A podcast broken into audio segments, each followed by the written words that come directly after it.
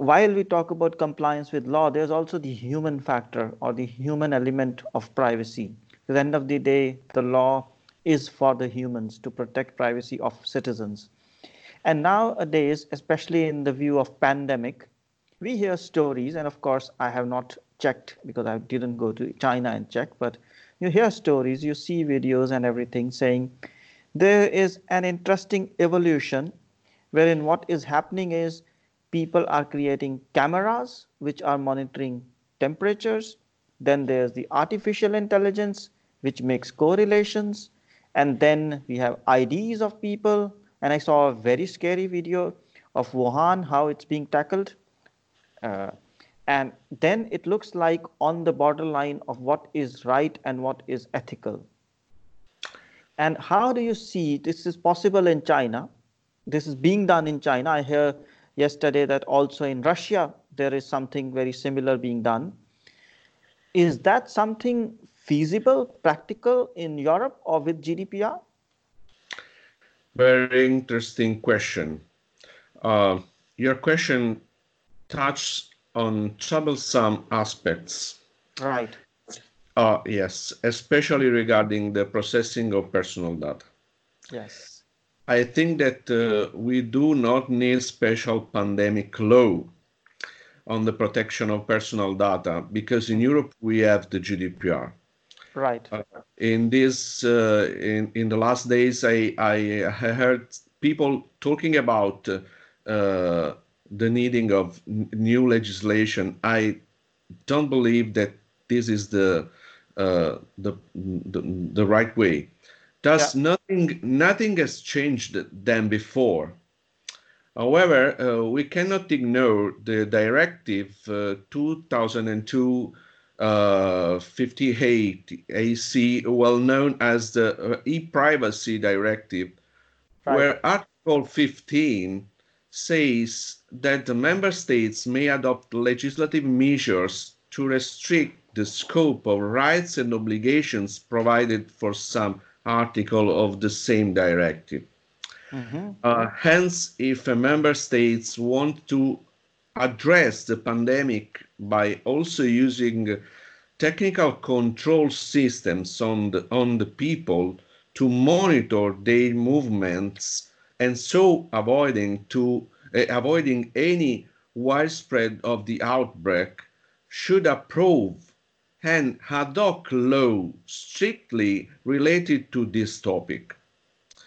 Who wants to develop apps, for example, by using cameras or artificial intelligence solutions should respect the GDPR anyway, starting from the data protection by design by default principle according to Article 25 of the same GDPR. I think that it is possible to evaluate other same initiatives adopted in other countries.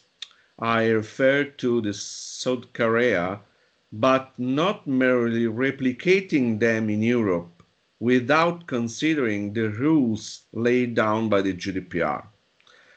In my personal view, mm-hmm. welcome the innovation and development of technical solutions Still, it is necessary to evaluate the impact of them on the protection of personal data in the current in the correct balance between fundamental rights, human value, and human dignity from a side, and public needs from the other side, while opting for ethical, ethically sustainable technologies.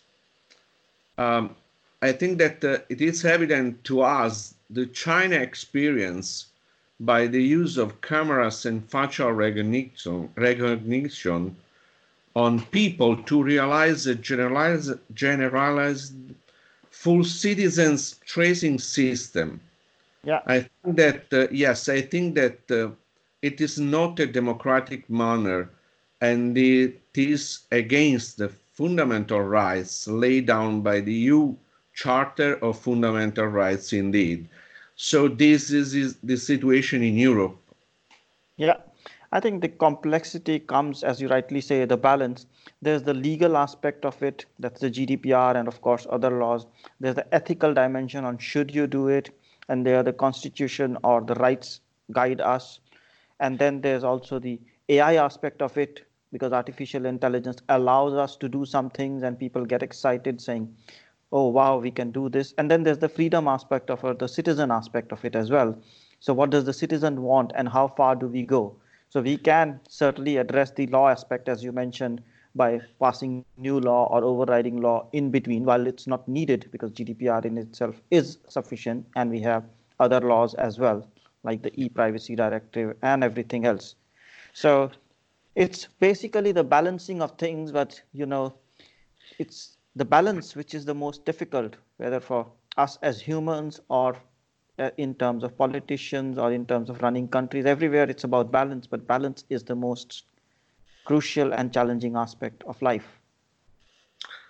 Yes, yes, of course. The, it's quite. It's not simple, and it's not simple. Uh, any uh, activity uh, that a DPA uh, uh, has to carry out, because uh, as a president we have to consider uh, each each single situation, evaluating it, uh, and uh, and uh, so considering a lot of a lot of aspects and the topics and the spe the specific topics related to to each uh, to each case. So it's quite complicated, but we uh, we should uh, consider uh, that the correct approach is uh, mm, is uh, is just the balance the balance of of of the impact of the the emerging technologies and um, and the fundamental rights and and and data protection rights. So, yeah, I think it's uh, sometimes people find reasons like there were a few months back when the pandemic was not there people were talking about ai is coming along and how does gdpr fit in? Do we need an ai law now? But again people have pointed out that within gdpr if you apply the proportionality principle and in the right way you can find ways to be innovative while being compliant with the law and i think the same principle extends now into the pandemic uh, situation yes yes uh um, I think that uh, uh, we we cannot dismiss from the, the GDPR. The GDPR applies. So uh, we have uh, a lot of principles uh, laid down by the GDPR, and we we have to consider them. If you like this, find the full episode of Fit for Privacy podcast on iTunes or Spotify.